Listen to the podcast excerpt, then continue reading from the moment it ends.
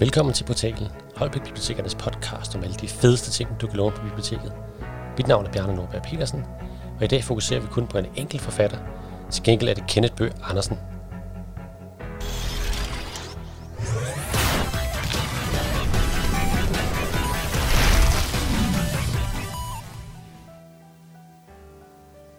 Kenneth Bøh Andersen er blevet ret kendt de sidste par år, med rigtig mange gode og solide titler på sine skuldre.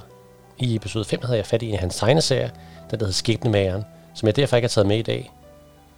Men jeg vil starte med at skrue tiden lidt længere tilbage til år 2000, hvor Kenneths første bog blev udgivet. Togen forsvandt. Blev faret væk, som havde en usynlig kost på et splitsekund renset skoven, fjernede resterne af det slør, der havde været bindeled mellem Frodes verden og denne. En dybblå himmel lukkede sig som et udspændt lag over skoven, og en sol, der langsomt sank mod horisonten, skinnede gennem trætoppene og badede ham i varme. I den modsatte side af himmelvævet gled den klare farve over i en mørkere, langt mere dyster rødblå. Natten var på vej. Omkring 20 meter længere fremme drejede stien skarpt til venstre og forsvandt sammen med bækken bag en mægtig hængepil, hvis krumme grene dyppede spidserne i det rindende vand. Det begyndte pludselig at svimle for Frode, og han vaklede forvirret tilbage. Verden omkring ham bølgede som et maleri i vinden, og det stak i hans øjne. Hvad sker her, tænkte han, og tog sig til hovedet. Prøvede at få landskabet til at stå stille. Det hjalp ikke. Det var som at se igennem et bådet glas. Fodet tog sine briller af, og bevægelserne stansede bræt. Træerne stammer svarede ikke længere fra side til side. De brede buske var ikke længere blævrende klumper, og alting var meget skarpere. Forundret holdt Frode sine briller op foran øjnene, og jagtog naturen gennem de tykke glas. Igen blev alting uklart og fordrejet. Han gispede. Hans syn var blevet normalt, og det var ikke alt. Hele hans krop syntes at have undergået en imponerende forvandling. Et hamskifte både indvendigt og udvendigt. Han var spækket med kræfter. Følte dem gennemsyre hele lemnet. Han kunne trække vejret uden at bryde ud i et forfærdeligt hosteanfald hver andet sekund. Han var blevet større, stærkere. Jeg er rask, viskede han. Han lagde brillerne på jorden og lod sine hænder glide undersøgende ned over kroppen. Han kunne ikke længere tælle ribbenene under t-shirten, og hans lår var ikke længere tynde og slunkne, men slanke og muskuløse.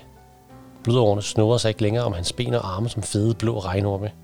Man venter på dig, lød en helt stemme bag ham, og Frode snurrede forskrækket rundt. Togen var tilbage. Den bølgede som et tykt tæppe af røg gennem egetræsporten og kravlede langsomt nærmere, indtil friske vindpus slog den i stykker og opløste den. Og midt i togen stod en mand. Han var ikke særlig høj, kun et halvt hoved højere end Frode. Han bar slidte klæder, der blafrede roligt i vinden, og hans ansigt var delvis skjult af den slangeagtige tog. Han var gammel, kunne Frode se, og en sær følelse greb ham pludselig. Han strakte hals og knep øjnene sammen til smalle sprækker, stirrede intenst på manden. De ansigtstræk, de mindede ham om en eller anden. Han tog et skridt nærmere manden, hvis hoved øjeblikkeligt forsvandt i de grå slør. Ansigtstrækkene udviskede, og manden blev til et omrids i disen, Forbløffet trådte Frode tilbage igen. Tågen blev tyndere, og mandens ansigt blev atter halvt synligt. Man venter på dig, sagde manden igen. Hans grove stemme hørtes tydeligt i det stille landskab, og for et kort øjeblik syntes Frode, det lød som en, han kendte. Så droppede han tanken. Hvem pokker skulle han dog kende i denne verden? Og koncentrerede sig i stedet for om det, manden havde sagt. Hvem venter på mig? spurgte han. Hans stemme var ikke længere rusten. Den var klar og stærk, men den skælvede. De andre, lød det korte svar. Spillet må begynde, og du skal finde din plads. Spil? Hvilket spil? Hvad snakker du om? Hvor er jeg egentlig henne? Frode slog med armene. Kaisa hedder landet, hvor du har travlt. Manden i tågen hævede højre arm og pegede med en kroget finger mod solen. Mod øst finder du din plads. Mod øst finder du de andre. Man venter på dig.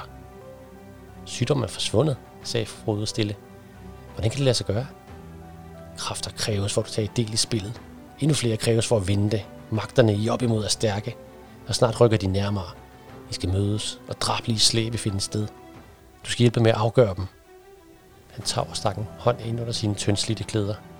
Tør altid klingen ren, sagde han, og fremdrog et mægtigt svær, hvis skarpslidende æg lynede i de solstråler, der gennemtrængte tågen. Han kastede det afsted. Det flinsede luften og brød sig halvt ned i jorden, få centimeter fra, hvor Frode stod tør altid klingen ren, gentog han. Slaget i Kejser del 1, åbningen, er skrevet af Kenneth Bøh Andersen og udgivet gennem forlaget Høst. Den kan læses for 10 år. Det handler om det gode, det onde og døden.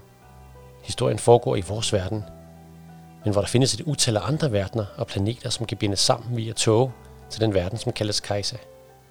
Frode er 13 år og meget syg. For et halvt år siden fik han dødsdom med lægerne, og nu har han kun 6 måneder tilbage at leve i. Han spiller meget skak med sin morfar, og er begyndt at drømme, at han befinder sig i en mystisk sort-hvid verden, hvor han er den eneste, der har farver. Hans bedste ven Nana besøger ham tit, og sniger sig også nogle gange ud om natten for at overnatte hos Frode. En nat opdager hun røg komme ud fra Frodes vinduer, og hun tror, der er brand. Men det viser sig, at det ikke er røg. Det er tog, som fører dem til verden Kajsa, hvor Frode pludselig er rask og ikke længere behøver sine stærke briller. Frode bliver opsøgt af en gammel mand, som fortæller ham, at han er den sidste, og slaget kan begynde. Han giver Frode et svær, og snart er Frode sammen med en større brodeflok, her alt fra en elver til en dværg til talende chakaler og indjørninger. En krig mellem lyset og mørke skal snart starte, og Frode er en af de væsener, der skal slås ihjel for verdens fremtid. Deres fjender er Hydra, Manticore og mange andre rasler. Men der er en ekstra spiller i verden, som ikke burde være her. Nana er kommet hertil ved en fejl, og det har katastrofale konsekvenser. Forsiden er designet af Per Jørgensen og viser et skakbræt, hullet med verden kejser i midten med sine to sole. I forgrunden ser man en person, der må være frode, i middelalderagtigt tøj og med sit svær. At blande skak ind i en verden med store slag og fantasy har jeg ikke set før eller siden. Bogen har flere karakterer at holde styr på end dværgene i Hobbiten, men så længe man holder tungen lige i munden, så er det ikke noget problem. Der er tre bøger i alt om serien i Slaget i Kejser. Åbningen, Togmandens død og Skakmat. I dag handler portalen kun øh, om en forfatter, Kenneth Bøh Andersen, som øh, de fleste jo nok kender. Øh, hvis der findes en enkelt lytter derude, der ikke kender ham, så er han øh, gysets og fantasiens mester i Danmark, og øh, formår virkelig at flette gamle mytologier sammen med mobning og, og få noget fantastisk ud af det. Men øh, tak fordi du gad at være med i dag, Kenneth. Ja, selv tak. Tak for ordene. nu vil jeg jo helst gerne have haft dig øh, direkte i studiet, men corona ødelægger virkelig mange ting. Ja, det må man sige, ja. Kan du, øh, kan du ikke starte med at fortælle lidt om, hvordan du kom til at skrive, og øh, hvordan du blev øh, en af Danmarks mest populære fantasyforfattere? Øh, jo, altså min, min start på det at skrive øh, begyndte øh, tilbage i, i, da jeg gik i folkeskolen i 10. klasse. Øh, og, og, og jeg kan ikke helt præcis huske, hvad, altså, fordi jeg havde ikke sådan skrevet før. Det var ikke noget, der sådan, uh, faldet mig ind, at det kunne jeg gøre. Men, men men, men altid læst meget, og så tror jeg måske, det var især mødet med, med Stephen King, øh, hans romaner, der ligesom virkelig tændte sådan en, øh, en lyst til at finde på øh, i mig, og, og, og, og øh, og så tændte jeg computeren en dag og, og gik i gang med at skrive, og, og, og så jeg havde ikke sådan skrevet nogen små historier eller noveller, eller, eller jeg, jeg besluttede mig for at ligesom prøve at skrive en bog, og, og det gik jeg så i gang med. Og, øh, og den blev jeg også færdig med på et eller andet tidspunkt. Øh, og, og den var jo selvfølgelig helt vildt dårlig.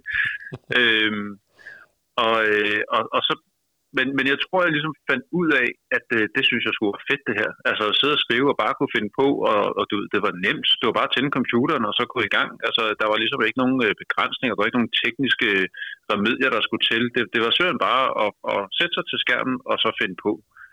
Øh, og, øh, og, og så gik jeg ellers i gang. Øh,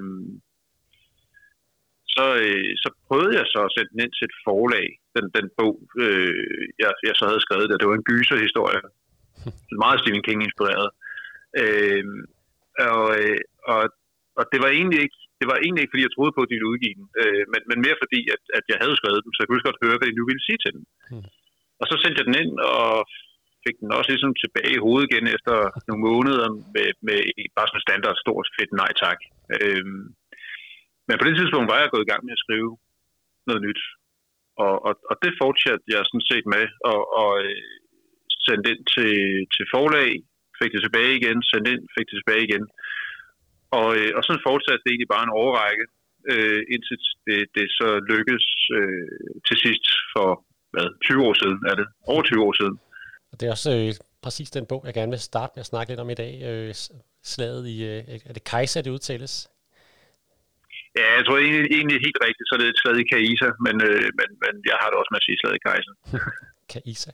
Det var den første bog, du fik udgivet. som, som handlede om, om fantasy og skak i en mærkelig kombination, øh, som jeg ikke har stødt på nogen andre steder øh, før. Hvordan øh, kom du frem til det? Øh, ja, jamen, jamen, det er rigtigt. Det handler om det her skakspil om en dreng, der, der ender i det her skakspil med Gud og djævlen, eller livet og døden. Øh, jamen, øh, det opstod simpelthen ved, at jeg var, jeg var på en, øh, en tennisferie øh, i Tunesien. Øh, og der på sådan en bazar øh, købte jeg et skakspil, øh, hvor, at, øh, hvor bønderne var sådan rigtige øh, figurer, altså små krigere, der stod der og kiggede hinanden i øjnene. Og, og og så på et tidspunkt, da jeg stod og kiggede på det skakspil, så gik det op for, at sådan skakspil var egentlig meget fed ramme for en fantasy-historie. Det var ligesom, det var, det var sort mod hvid, altså det var gode onde kræfter mod hinanden. Øh, det var konger og dronninger. Øh, og så voksede den idé om at placere den her dreng i det her skakspil sådan langsomt frem. Øh, og, og, og så blev det netop samtidig til en historie om, om, om Gud og om skæbnen og om om vi har en fri vilje, eller om vi bare er sådan nogle brækker, der bliver rykket rundt med, mm. øh, og så fedtet ind i, i det forhåbentlig farverige øh, store eventyr øh, i den her, den her anden verden, som så er det her skakspil. Ja, for der er jo rigtig mange væsener og personer med i, øh, i bog. Det, hvordan holder du styr på så mange karakterer på en gang, sådan så du er sikker på, at læseren også skal være med? ja, ja, men det var også... Øh, det var også svært i den, og jeg ved heller ikke helt, om det var noget, øh, jeg var sådan, jo, jeg var lidt bevidst om det, fordi jeg, jeg vidste jo, at der skulle være det her antal skakbrækker, og de skulle, ligesom, jeg besluttede mig ret hurtigt for, at de skulle være sådan forskellige mytologiske væsener, øh, og nogle var også mere, altså bare dyr, der var pindsvin med, som lidt var sådan en, en C.S. Lewis øh, hyldest. Øh, og, øh, og så omvendt, de sorte brækker skulle også være, være øh, så de her uhyre, men også i, i, altså trukket ud af forskellige mytologier og, og, øh, og historier. Jeg gjorde så det, at, at fordi jeg vidste godt, det var mange karakterer for, for læseren, og egentlig også for mig selv at prøve at holde styr på. Jeg vidste også, at en del af dem skulle dø, fordi det er jo et skakspil, der bliver hurtigt slået brækker af brættet. Så, så jeg delte dem ret hurtigt op, da, da, da hovedpersonen Frode, han, han møder de her væsener, øh, bliver han introduceret til dem, men så deler de sig op i to, så man ligesom lærer den ene gruppe bedre at kende, fordi ellers ville det være mange karakterer, skulle forholde sig til. Og, øh, og så, bliver de jo, så bliver de jo altså stille og roligt også øh, pillet af brættet igen. Frode fra start er jo øh, er dødelig syg. Jeg tænker sådan, at dræbe sin hovedperson på forhånd, er det ikke sådan lidt ekstremt? Jo, men det, han, jo, men det gør han vel heller ikke. Han dør vel heller ikke. Øh, øh, måske gør han, måske er han meget tæt på. Øh, men det, det blev ligesom den der historie, den der indre rejse, den der øh, brødende løvehjerte. Øh, mm. Kan han, kan han øh, vinde den her kamp? Kan han, kan han vinde over sin, sin egen død? Altså det var ligesom det, der så blev, blev temaet i historien, øh, kombineret med, med alt det andet. Øh, jeg kan huske, at jeg på et tidspunkt var, var ude og holde et foredrag, hvor der så var en, en mor, der kom hen til mig og, og snakkede med mig om slaget i Kejser, og så, øh, så hun, hun var ved at læse op derhjemme for sin søn, og, og hun var nødt til at... Hun, hun, jeg tror, hun spurgte mig simpelthen, hvad den sluttede med. Eller også sagde hun, hun havde smuglet i slutningen, fordi hun var simpelthen nødt til at vide, om, om drengen her han overlevede. Det var hun blevet meget usikker på, og hun kunne ikke bære det, hvis, øh, hvis han ikke gjorde, fordi hun vidste, at det ville, hans, det ville hendes søn ikke kunne bære. Simpelthen. Det måtte jeg også fortælle hende, at, øh, at det gør han.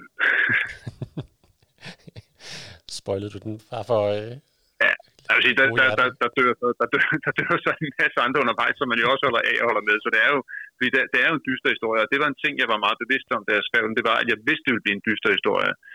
Øh, for, fordi det er det her skakspil, det er det her drabelige slag.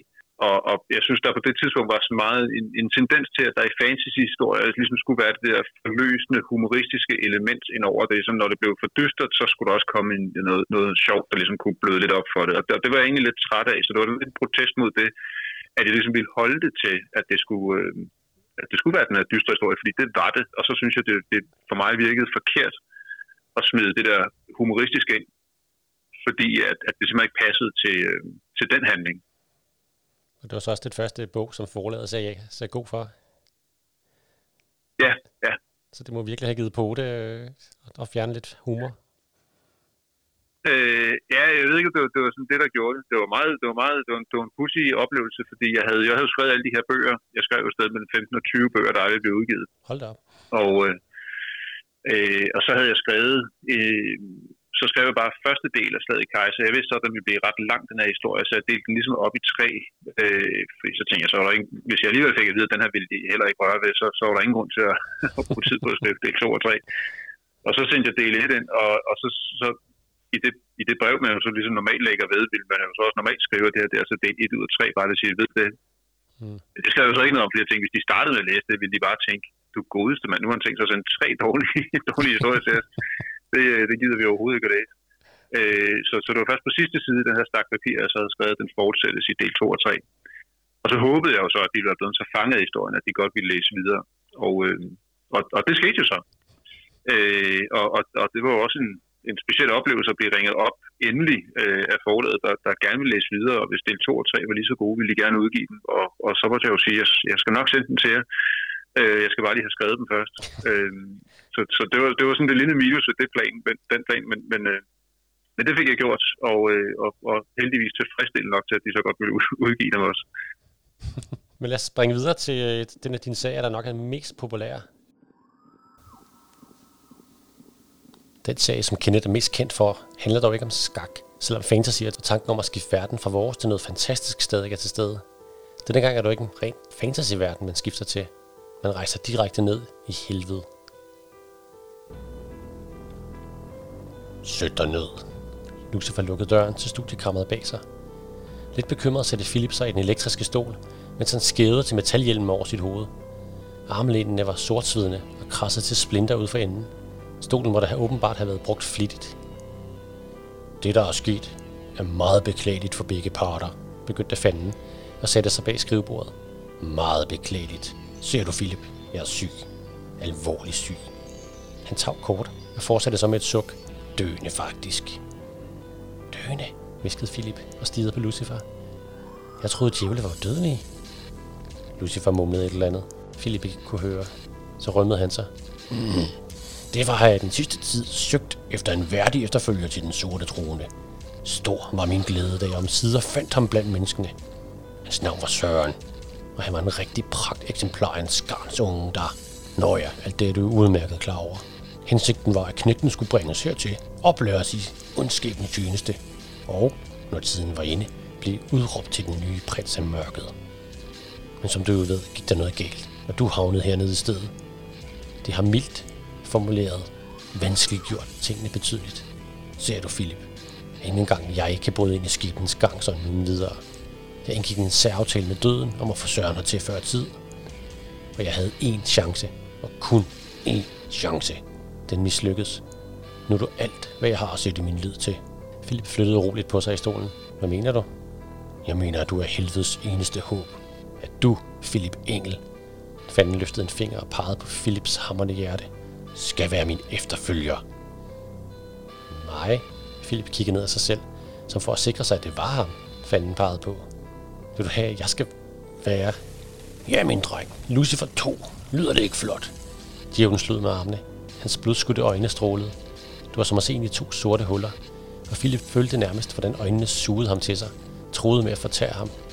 Men det, det, det kan jeg ikke, mumlede han, og forsøgte al magt at rive sig fri af djævelens blik, inden han ville forsvinde ind i det for evigt. Det lykkedes, og hans stemme vandt lidt mere styrke. Det vil jeg da ikke. Vil ikke, gentog Lucifer lidt for noget, som han havde forudset dette svar. Men kære ven, det er du som nødt til. Philip rystede på hovedet. Jo, du er. Hvorfor? Fordi når man står i et hjørne af et rum, kan man se hele rummet, ikke sandt? Jo, Philip trak på skuldrene og tænkte ved sig selv, at det var uden sammenligning det mærkeligste svar på et spørgsmål, han nogensinde havde fået. Lucifer viftede en knoglet finger foran næsen på ham. Men der er én ting, man ikke kan se. Det hjørne, man står i. Pointen, tænkte Philip, når den kommer. Og hvad så? Alt, hvad der sker af grofedheder på jorden, kommer fra helvede. Katastrofer, ødelæggelser, synder og ugerninger af vores eksportvarer. Det er os, der lokker menneskerne i fordav. Og dernæst straffer. Det er for de synder, de har begået. Vi plager verden med sygdomme, orkaner, jordskælv og vulkanudbrud, og dræber millioner og får folk til at tvivle på, om der overhovedet findes en retfærdig Gud. Alverdens lidelse, pine og smerte har sin rod her i mørket, og i dit hoved er alle disse ting jo forfærdelige. Hvad skal vi dog med sådan et modbydeligt sted, tænker du? Og du tænker, at der ikke var noget, du heller ville, end at sætte en stopper for alt den ondskab. Har jeg ikke ret? Hvis du stod til dig, Philip Engel. Hvis natur ligger så fjern fra det, som foregår hernede i skyggernes dybder, så vil du gerne, at dette sted lukket og slukket. Philip nikkede stille. Fanden kendte åbenbart hans tanker bedre, end han selv gjorde. Sådan noget lignende, sagde han. Men grunden til, at du tænker sådan, Philip, er fordi du står i det ene hjørne. Du tror, du kan se det hele. Men det kan du ikke. Lucifer rejste sig fra stolen og kastede en trækælve ind i pejsen. Flammerne takkede med en væsen. Ondskaben er nødvendig.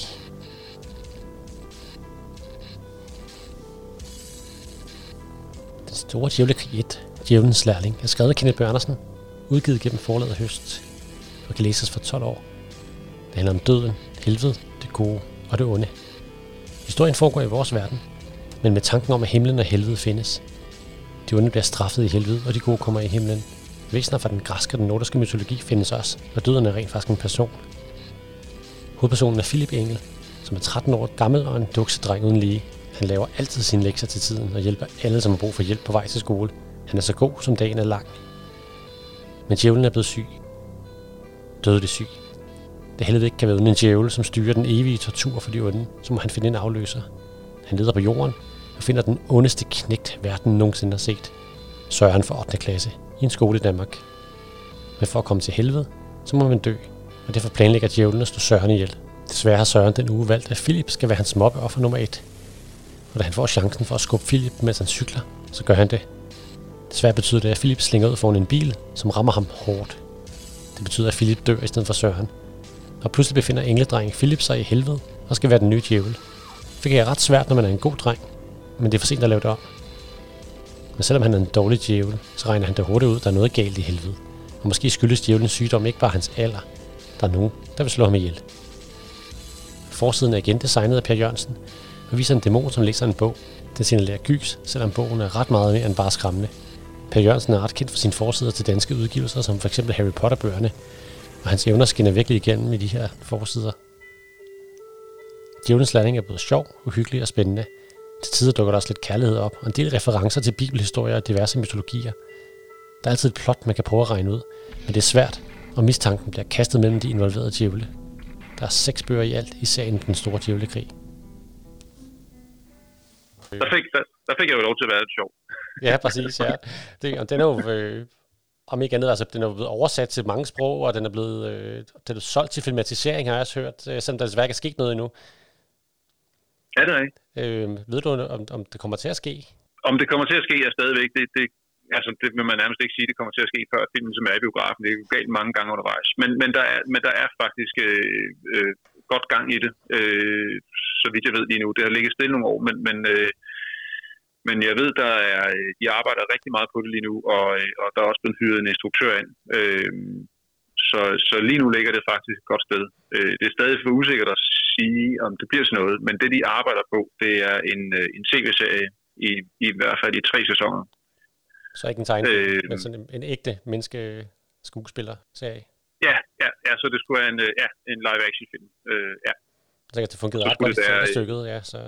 Ja, ja, dem du satte op som musical der, det var også sjovt, sjovt at se, en anderledes uh, take på, uh, på historien. Altså problemet er jo, at det bliver jo en enormt dyr produktion uh, for sådan en som, som Djævnens Lærling og hele, hele historien der. Mm.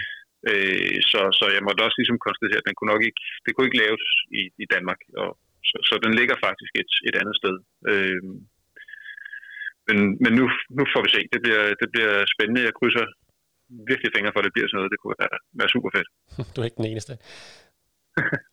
det, det der med døden og religion som tema er sådan et meget øh, gennemgående øh, emne i dine bøger. Øh, er der en grund til, at du skriver meget om, øh, om, om mytologi og religioner og døden?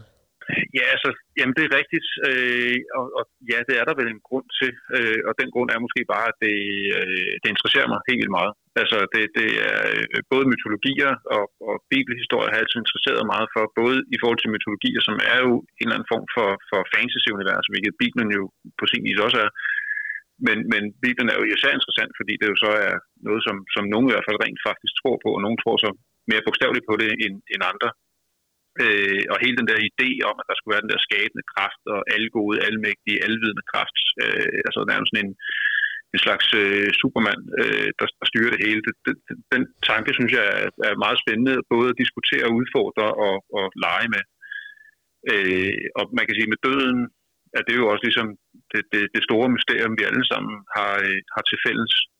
Øhm, og der har det været, synes jeg, for mig har jeg kun brugt fantasy-genre til i hvert fald at, at diskutere og, og, og vende døden, øh, og ikke nødvendigvis kun se det som et, et onde, men, men altså jeg kan ligesom, jeg havde som, som barn, det kan jeg huske, at der, som alle børn nok har, på et tidspunkt går det op for en, at man skal dø, og, og jeg havde lange søvnløse nætter og lå og spekulerede over det der. Øh, og jeg tror ligesom, det, det, er no, det er nogle af at den der, øh, de tanker, der, som jeg ligesom har fået mulighed for at lege med og vende i, øh, i især i, øh, i den store djævlekrig.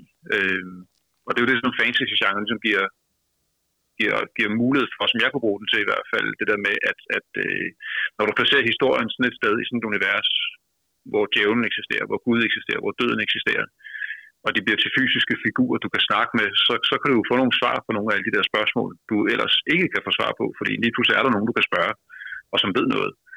øhm, og det synes jeg, øh, især den historie har, har været for mig en, en god måde at lege med de der emner på. Jeg var hovedpersonen Philip spørger jo på et tidspunkt, øh, men nu vil jeg jo ikke afsløre, hvad, hvad de svarer, men jeg synes, det var ret genialt fundet på. Ja, altså, ja det når jeg møder Gud, kan jeg jo spørge, hvad meningen med livet er, for eksempel. Øh, og så kan han få et svar. og der var det vigtigt for mig, at øh, når jeg nu havde sådan en historie, som, som foregik det sted, øh, hvor, hvor, hvor man kan sige, hvor jeg gør, tager, altså, gør bibelhistorien meget konkrete. Altså, tanken var ligesom at sige, hvad, hvad nu det, der står i Bibelen, hvad nu det rent faktisk er sådan. Mm. Øh, og det er egentlig uden, jeg selv tror på det. Jeg er ikke, jo, jeg, jeg er døbt og gift i en kirke, men, men jeg er ikke selv, jeg er ikke kristen, øh, og jeg, jeg tror nok også i bund og grund, jeg ikke rigtig tror på det. Øh, men, men jeg synes, det er spændende at diskutere. Jeg har også bare, bare stor respekt for folk, der, der tror på det. Øh, men, men jeg skulle ligesom kunne finde en middel, en, en, en, en mellemvej mellem det der med at have det her meget realistiske univers, hvor Gud eksisterer, og dermed er alvægtig. Øh, fordi det er, det er han i Bibelen. Øh, men, men som jeg også selv kunne tro på, med nogle pointer, jeg selv kunne gå ind for, uden at være blasfemisk, men heller ikke være overprædikende øh, i, i min, øh, i min øh, hvad kan man sige, tilgang til, til, øh, til eksempelvis kristendommen. Resten af djævelens lærling, øh, inspirationen om, at en, en engledreng kommer ned og bliver djævelens lærling. Øh, hvordan kommer man på sådan en idé? Øh, jamen, den, øh, den opstod simpelthen ved, at øh, jeg sad og læste på et tidspunkt øh, Ben Hallers øh, Lille Lucifer, og så er, der en, øh, så er der en scene i den bog, hvor hovedpersonen bliver kaldt djævnens lærling. Og, øh, og jeg kan huske, da jeg læste de to år, øh, så kom jeg til at tænke på, at det kunne sgu være fedt. Det kunne være fedt at prøve at skrive en bog om en dreng, der helt bogstaveligt ender som det. Øh, som djævnens lærling, øh, nede i helvede, hvor han skal oplære sig ondskab af satan selv. Og det var noget, der lå lige til mig. Og så, øh, og så den næste idé, der så meget hurtigt fulgte, det var jo, at, at øh, grunden til, at djævlen skal have så en lærling, er, fordi han selv er syg og døende, og, og han får så ved et uheld fat i det stik modsatte, nemlig virkelig, virkelig sød, artig øh, spejderdreng. Og, og så, skulle, så var ideen ligesom, ja, at prøve at oplære den her gode dreng i ondskab. Øh, så det var ligesom, øh, det var det, der, der gav den helt konkret idé, og så, og så blev ideen med selve historien jo også det der med, at, at men ondskabsbegrebet sådan lidt på hovedet, og, og egentlig se det fra en, en øh, positiv synsvinkel, øh, hvor altså normalt det fantasy, det er jo de gode mod de onde, øh, og her vil jeg så gerne have, at, at, at de onde egentlig var nogen, man kom til at holde, øh, holde med, og måske endda holde af. Øh, at, at djævlen ligesom bliver en slags øh, faderfigur for, øh, for Philip, og, øh, og lærer ham nogle ting. Og, og, og lige så vel den anden vej, at Philip måske også lærer djævlen nogle ting. Ja? Men den sluttede efter bog 4, og så øh, vendte du tilbage til bog 5 og 6. Hvordan og hvorfor, og øh, kommer der flere?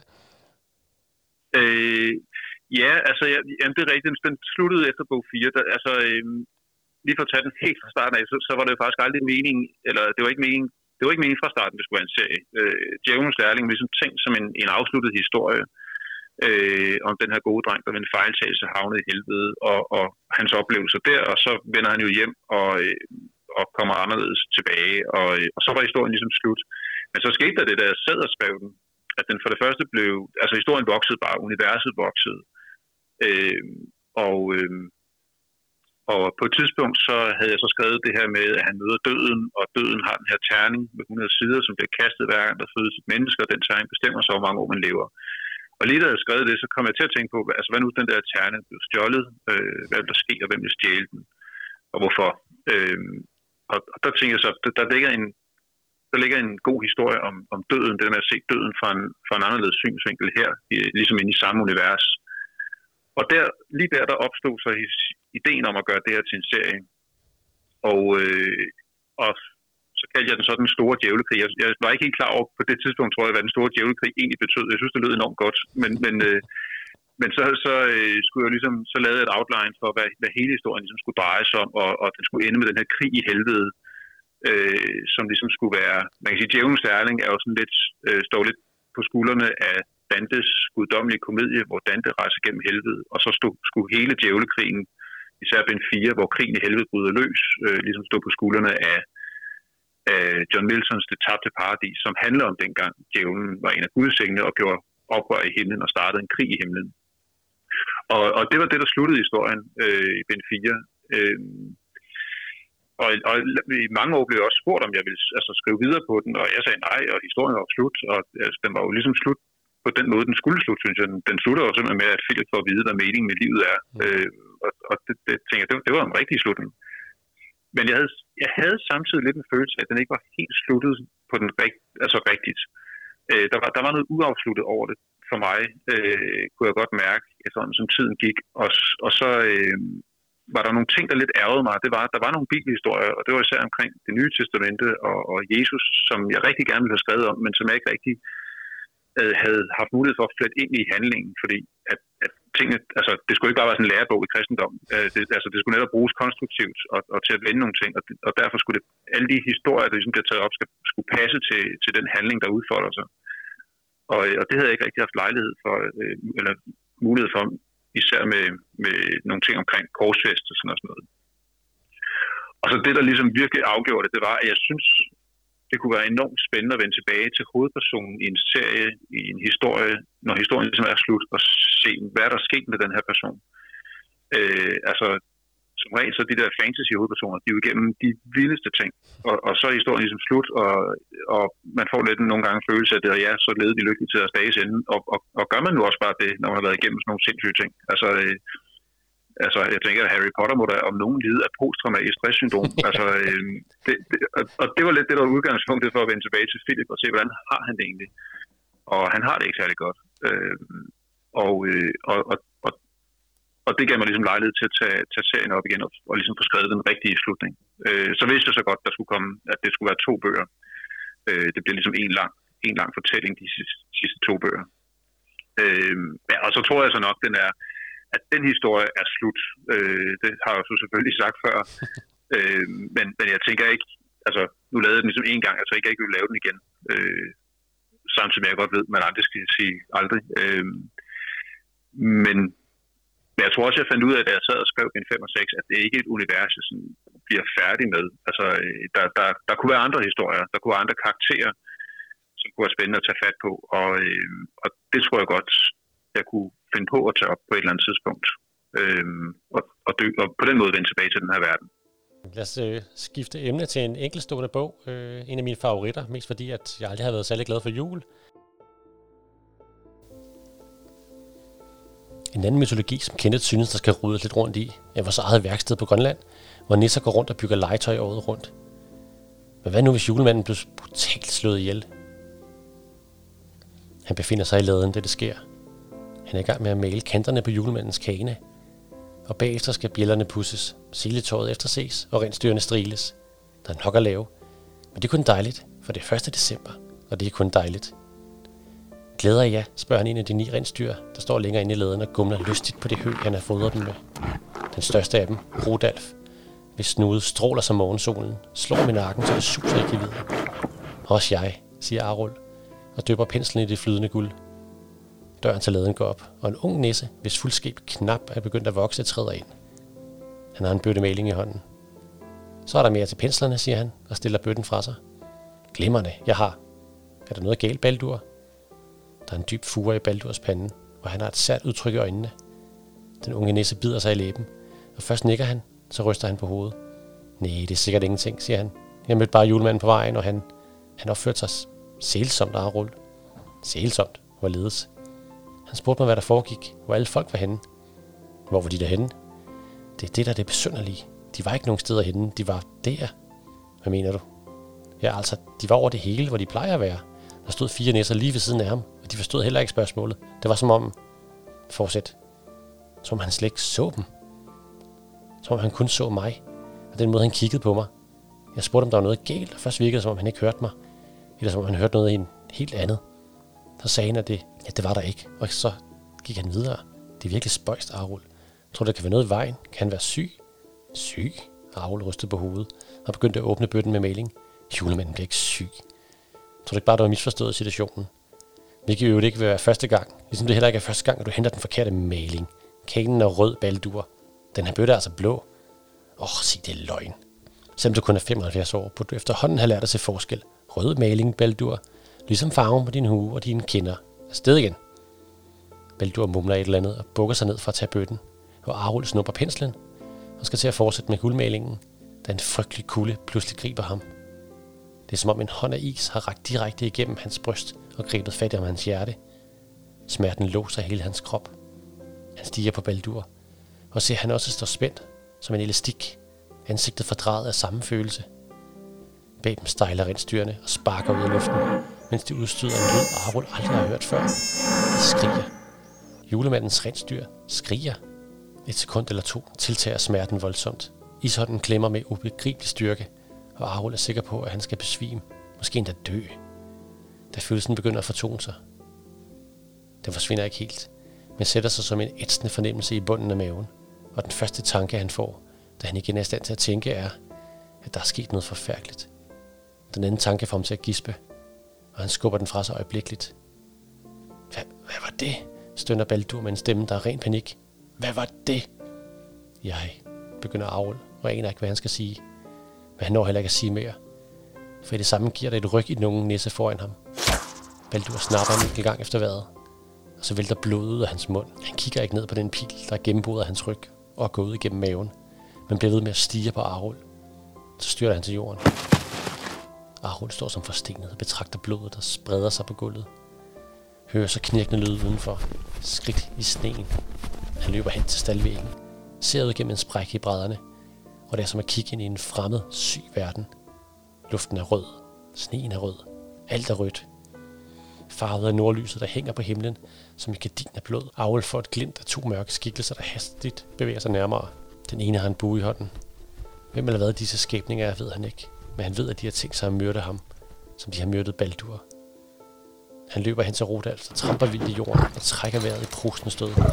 Snuden, der før synes at lyse, er nu fuldkommen udslugt. Han springer op på rindstødets ryg, og et øjeblik er Rodalf ved at kaste ham af. Han kan mærke det sidre og gibbe i musklerne under pelsen. Løb, siger han, klamrer sig til rindstødet hals, i det de kommer til syne i staldporten. Morderne. Uhyrene. Der er intet andet ord for dem. Halvt dyr og halvt noget andet. Visse steder er deres slimede, skillede krop i dækket af fedtet pels. Andre steder ser det ud som deres hud er vendt på vrangen, og de sorte blodår bugter sig ned over deres lemmer som orme. Den ene har kloge i stedet for fødder. Den har slet ikke nogen ben, men en slankes krop for livet ned. Deres unaturlige lange arme ender i krumme klør. Tænderne er som savklinger, og inden er glødende kul. Det ene væsen har en dolk i hånden, det andet en pil på den spændte buestreng. Arul, der aldrig har haft Marit før, men som pludselig er havnet i et lammes skræk. Heldigvis gælder det samme ikke Rodalf. Han støder galopperer imod uhyrene, der væsentligt kaster sig til siden og løber ud af stallen. Der lyder en vislen, og en pil suser få millimeter hen over Arul. Spider hans hue i stedet for hans hoved. Så er de ud af laden, og Rodalf fletter for jorden, suser gennem det blodfarvede mørke. Julemandens død er skrevet af Kenny Bjørn Andersen og udgivet gennem forlaget Høst, og kan læses for 12 år, da det er en lidt uhyggelig historie. Det handler om julemanden Nisser og ondskab. Historien starter endnu en gang i vores verden, men her leger vi ved tanken om, at julemanden findes, og der faktisk er nogen, der kunne finde på at slå ham ihjel. Katrine går i 8. klasse og begynder at få mareridt hver nat. Et mareridt om lille aften. Hendes forældre er døde, og mens de åbner gaver, rådner de bare, der kommer insekter ud. Mystisk nok har hendes tvillingebror Frederik også mareridt omkring julen. I skolen er alle trætte og vrede. Der begynder også at foregå mystiske ting på hendes værelse. I hvert fald lige indtil hun opdager en nisse, som usynligt har været der et par dage og har brug for deres hjælp. Julemanden er blevet myrdet, og det kan betyde menneskehedens undergang.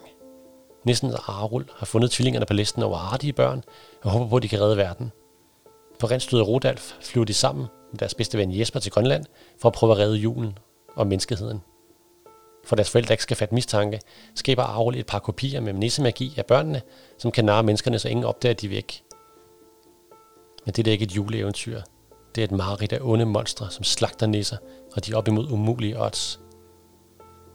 Forsiden er designet af Henrik Koich, og viser en gammel blodig bog, ret passende for indholdet, da bogen er en gyser med en del splatterscener. Bogen har et virvar af kapitler og springer også i tid, så den kan læses som en meget uhyggelig kalenderbog i december, i hvert fald hvis man holder tungen lige i munden. Bogen er både uhyggelig og har en del splatterscener med uhyre og korsfæstede nisser, men den har også en del humor, og især scenerne, hvor Frederik og Katrines kopier prøver at være normale, er ret sjove. Hvorfor øh, slå nisser og dræbe julemanden? Ja, jamen, øh, jamen det, er, det er rigtigt. Julemandens død er jo en, øh, jo, det er en lidt speciel kalenderhistorie.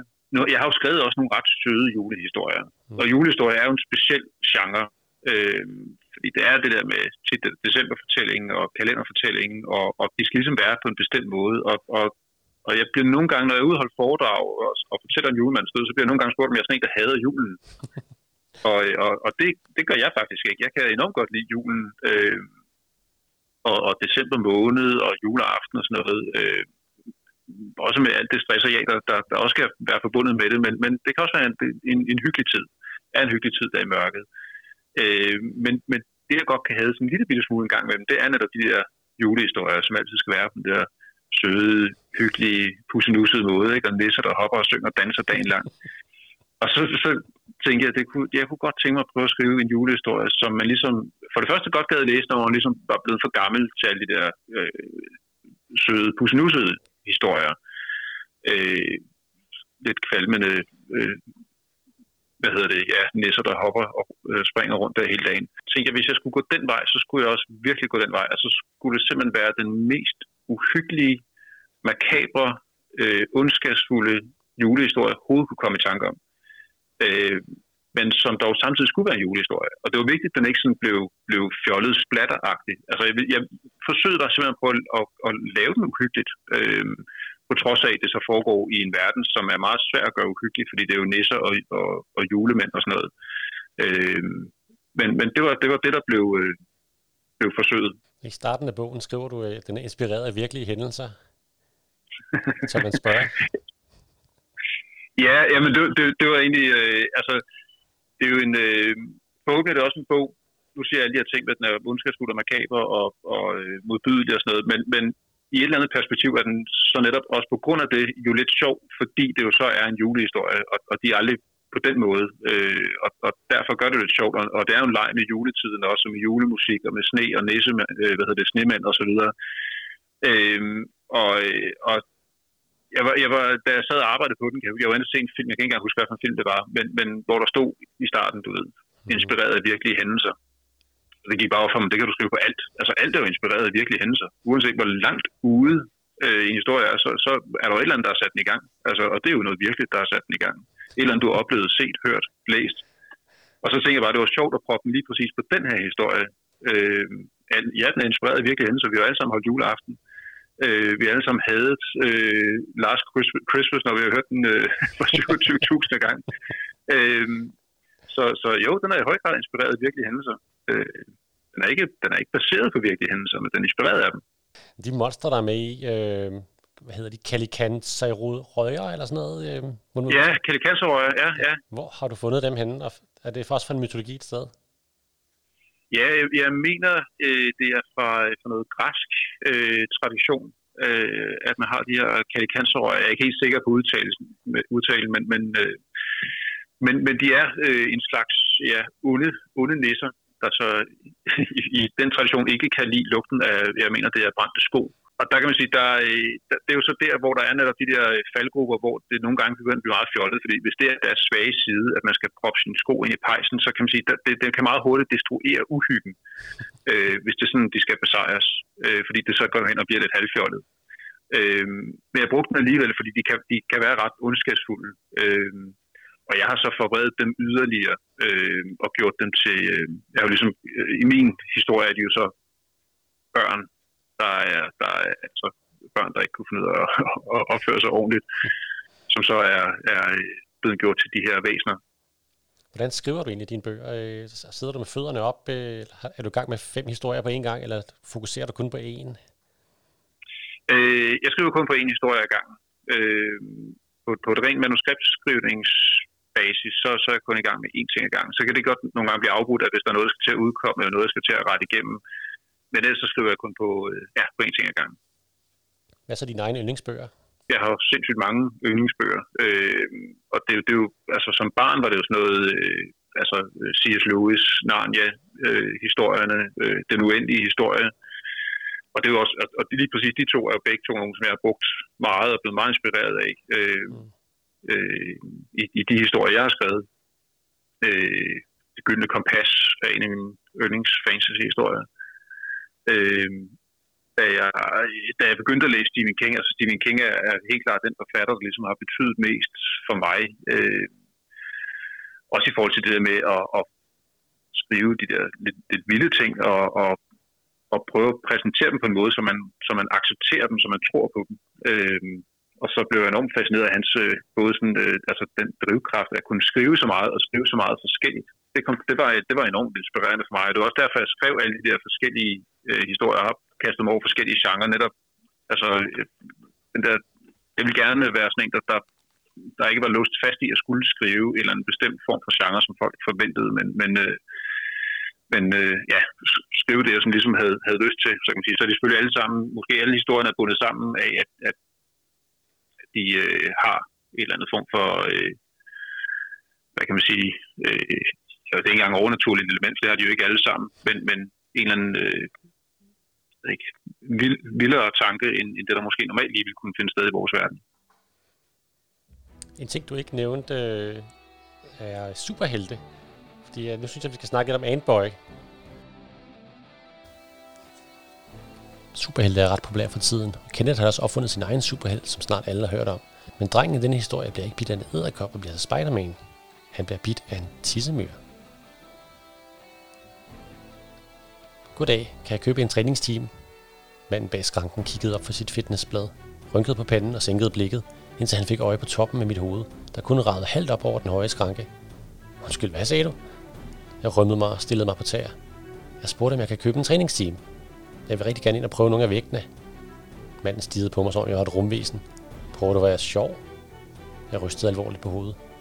Nej, jeg prøvede bestemt ikke at være sjov. I går havde jeg undersøgt min klatreevne. I dag kaldte det mine muskler.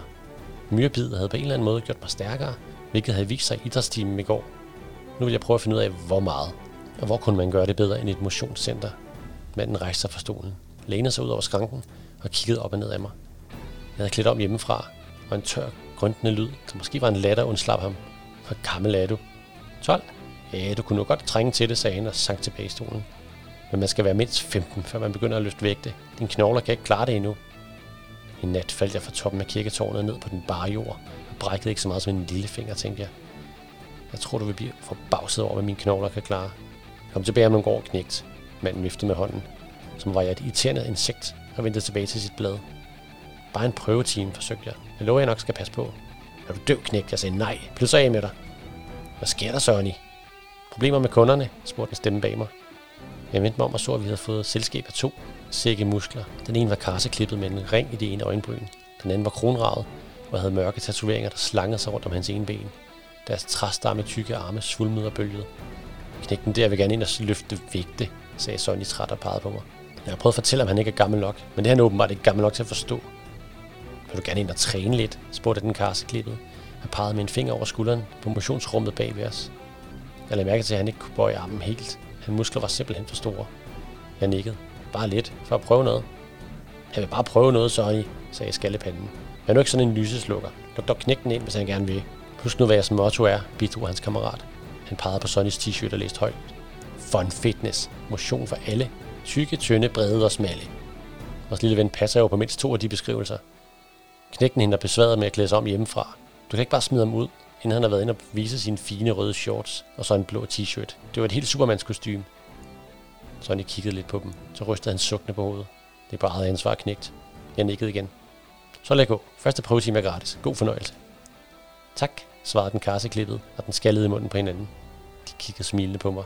Vi glæder os til at se, hvad du kan, Superman, sagde den karseklippet. Hvis du skal have hjælp til et eller andet, sæt mere vægt på. Juster en maskine. Pind din snørebånd, så kalder du bare. De forsvandt grinende ind i motionscenteret. Lidt betuttet fulgte jeg efter dem, og trådte ind i en verden, som var fuldstændig fremmed. Monstrøse maskiner af metal. Store, svedende mænd. Stønd og gisp på brusen. Røde ansigter forvredet i smerte. Senere muskler spændt som reb. Det minder mest om alt om en torturkammer fra den mørke middelalder.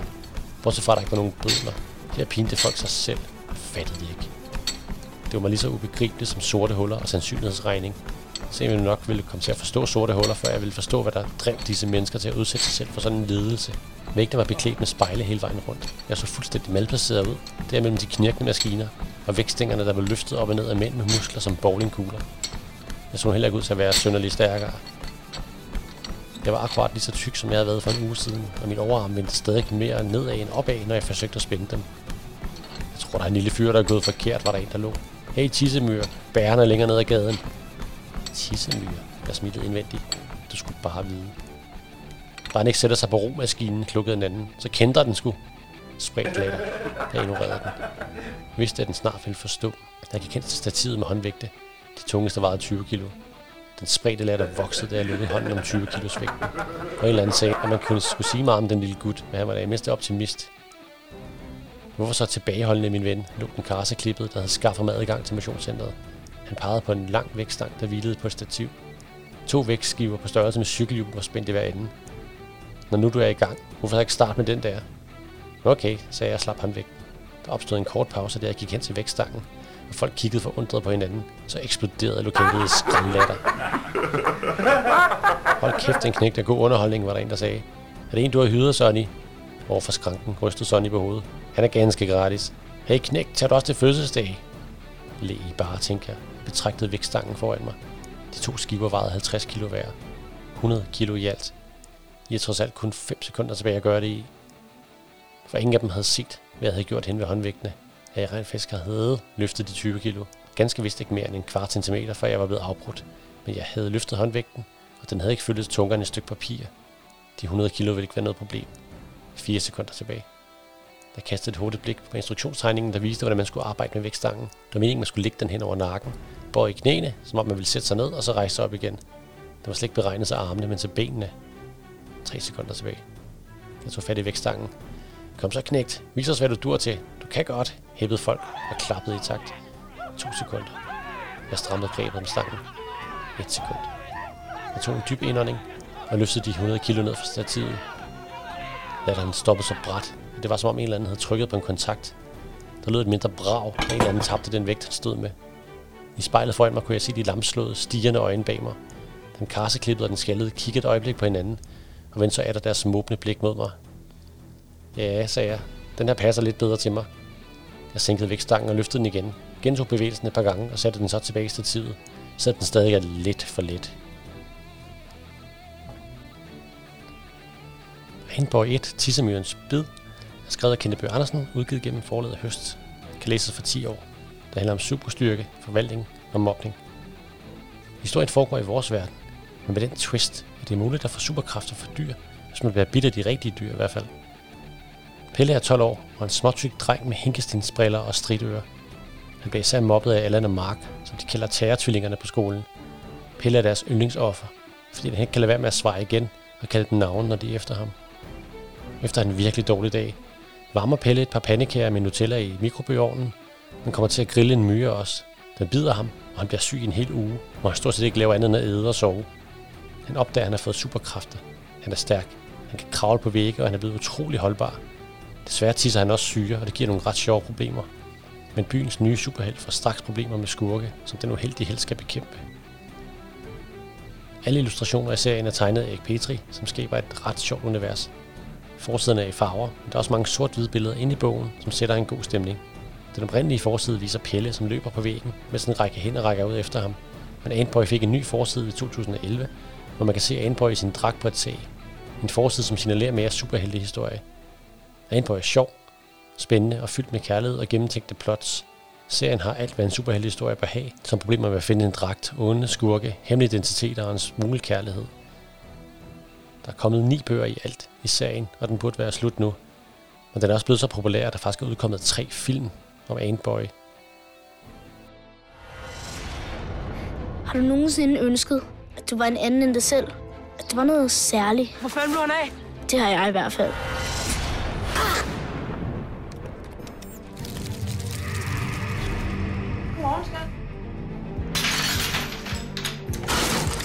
Jeg skal nok lade være med at sige det til nogen. Hvad? At du er superhelt, selvfølgelig. Jeg foreslår, at vi pjekker i morgen, så vi kan afprøve dine kræfter.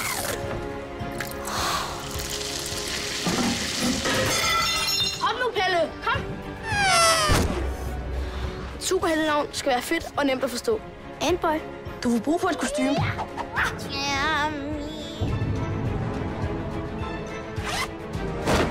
Se! Hallo? Hej, skat. Det er mor. Jeg kan ikke tale lige nu, mor. Mit navn er Loppen. Og ligesom min navnefælde er jeg umulig at slippe af med.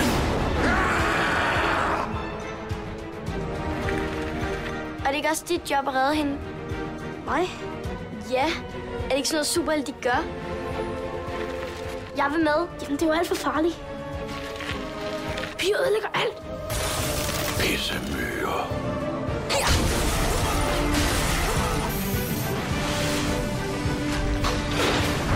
Hvem er du? Jeg er... Antboy.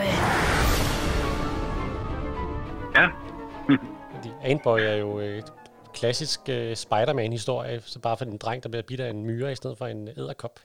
Men var det rent faktisk der, du hentede inspirationen fra? Øh, ja, altså det, det var jo fra Spider-Man, og også fra alle de andre. Øh, så kan man sige, så var det jo, så kommer han den mest til at minde om Spider-Man, fordi at, øh, altså Spider-Man, han er jo ligesom den superhelt, vi, vi i, er, i og for sig alle sammen kan blive til. Altså, der er jo ikke nogen af os, der kan, der kan blive til Batman. Altså, han har jo bare en masse penge, han har jo i og for sig ikke nogen superkraft, men han har en masse penge, at købe sig en masse dyrt udstyr, og så er han god til at slås. Øh, og Iron Man, altså vi kan ikke, vi kan ikke øh, opfinde sådan en dragt, som Iron Man har, har og, og Superman, han er et rumvæsen. Øh, så, så der er ligesom, der er nogle af de der superhelte, vi simpelthen ikke kan blive til, men vi kan alle sammen finde ud af at blive bidt af et dyr. Altså det, det er sgu ikke så svært. øh, så, så, så derfor var det udgangspunktet. Og så, øh, og så tænkte jeg jo faktisk, ja, det der med, at jo, så, så, der, så bliver det i Marvel og DC, så bliver det til æderkopper, og de tager skikke sig af flagermus, og det er skorpioner og sådan noget. Og tænkte jeg, ham han bliver til en tissemyre. Øh, det var sådan lidt irriterende, når det endelig skulle, skulle være. Øh, men, men, men selvfølgelig også samtidig dyr, som havde sådan nogle ret fede egenskaber, som, øh, som, som jeg kunne bruge i historien. Så du fandt hurtigt frem til, at det skulle være en tissemyre? Ja, det, det lå simpelthen lige til, til højre benet, fordi at, at det, øh, det var også et insekt, som øh, man kan sige, de fleste insekter er jo nogen, man ikke bryder sig så meget om. Altså, der er jo mange, der er bange for og sådan noget, men en tissemyr, det er jo sådan et øh, insekt, som, som man ikke har så meget imod. Altså, den, den kan man godt lade kravle rundt på sin hånd. Øh, og, og samtidig så er der jo noget, noget elegant og noget... Øh, ja, de her egenskaber, ikke? Altså, det, det, det, det kunne også være meget sjovt selvfølgelig, som er blevet til en, til en mariehøne eller en skovsnegl, men, men det vil have nogle andre begrænsninger. Øh, der, der lå noget også noget symbolsk i, at han bliver til en tissemyre. Han er jo en tissemyre lidt i, i forvejen, en de andre træder på og behandler dårligt og sådan noget. Ja, også det er mærke til ændringen. Nu er den jo filmatiseret med tre film, øh, hvor de godt nok har digtet lidt videre og opfundet nye karakterer. Øh, men hovedpersonen Pelle, han er, i bogen er jo sådan en ret tyk dreng, der bliver drillet med stridører. Men i filmen, der han, mm. ser han ganske normal ud, hvilket undre mig lidt. Ja, det er rigtigt. Han, han, øh, altså, der er jo mange forskelle på, på bøgerne og, og filmene. Øh, hvad hedder det? Øh, det er rigtigt. I bøgerne, der er han, øh, han er for det første overvægtig. Øh, og, og det var fordi, jeg gerne vil have en, øh, jeg vil gerne have en overvægtig superhelt. Altså, jeg vil gerne have en, der ikke lignede... Øh, øh, eller kom til at ligne, når hun var blevet bidt. Øh, Spider-Man, øh, Captain America, muskelsvulmende, øh, sådan muskelsvulmende krop. Øh, så, så også efter han har fået sine superkræfter, er, kæmper han stadigvæk med sin, sin overvægt. Og så, og så endnu mere jo i og med, at myrens svaghed er, at øh, den har brug for sukker, så hvis han ikke spiser nok slik og chokolade, som han i øvrigt er super vild med, så forsvinder hans superkræfter. Øh, hvor at, at når man så skal lave film, så bliver det lidt noget andet, og, og, og der skal jo blandt andet castes øh, til hovedrollen, og, og jeg tror, der var en 500-600 drenge til casting på Antboy. Og der har helt sikkert været nogen, som ligner Pelle, som han ser ud i bøgerne, men hvis nu de ikke øh, så spillede øh, godt nok, så, kan man, så ville det jo også kunne ødelægge en film. Øh, og der tror jeg, de ret hurtigt fik øje på Oscar der, som så spiller hovedrollen. Og, øh, og øh, det er selvfølgelig en forskel, men jeg tror egentlig, jeg synes, den, lige præcis den forskel er meget fin, fordi at, at når, når der er en skuespiller, der spiller hovedrollen, så bliver han jo til den karakter. Altså det er jo ham, altså Oscar han er jo Angboy. Det er jo, han bliver får stadig breve, fanbreve og sådan noget fra folk. Øhm, og der tænker jeg egentlig, det er meget fint, at han ikke er ligesom kendt som ham, den tykke superhelt. Øh, så kan man så vise hans ensomhed på, på nogle andre måder. Hvor Pelle i bøgerne jo ikke eksisterer. Han er jo bare en, et, et, bogstaver på et stykke papir.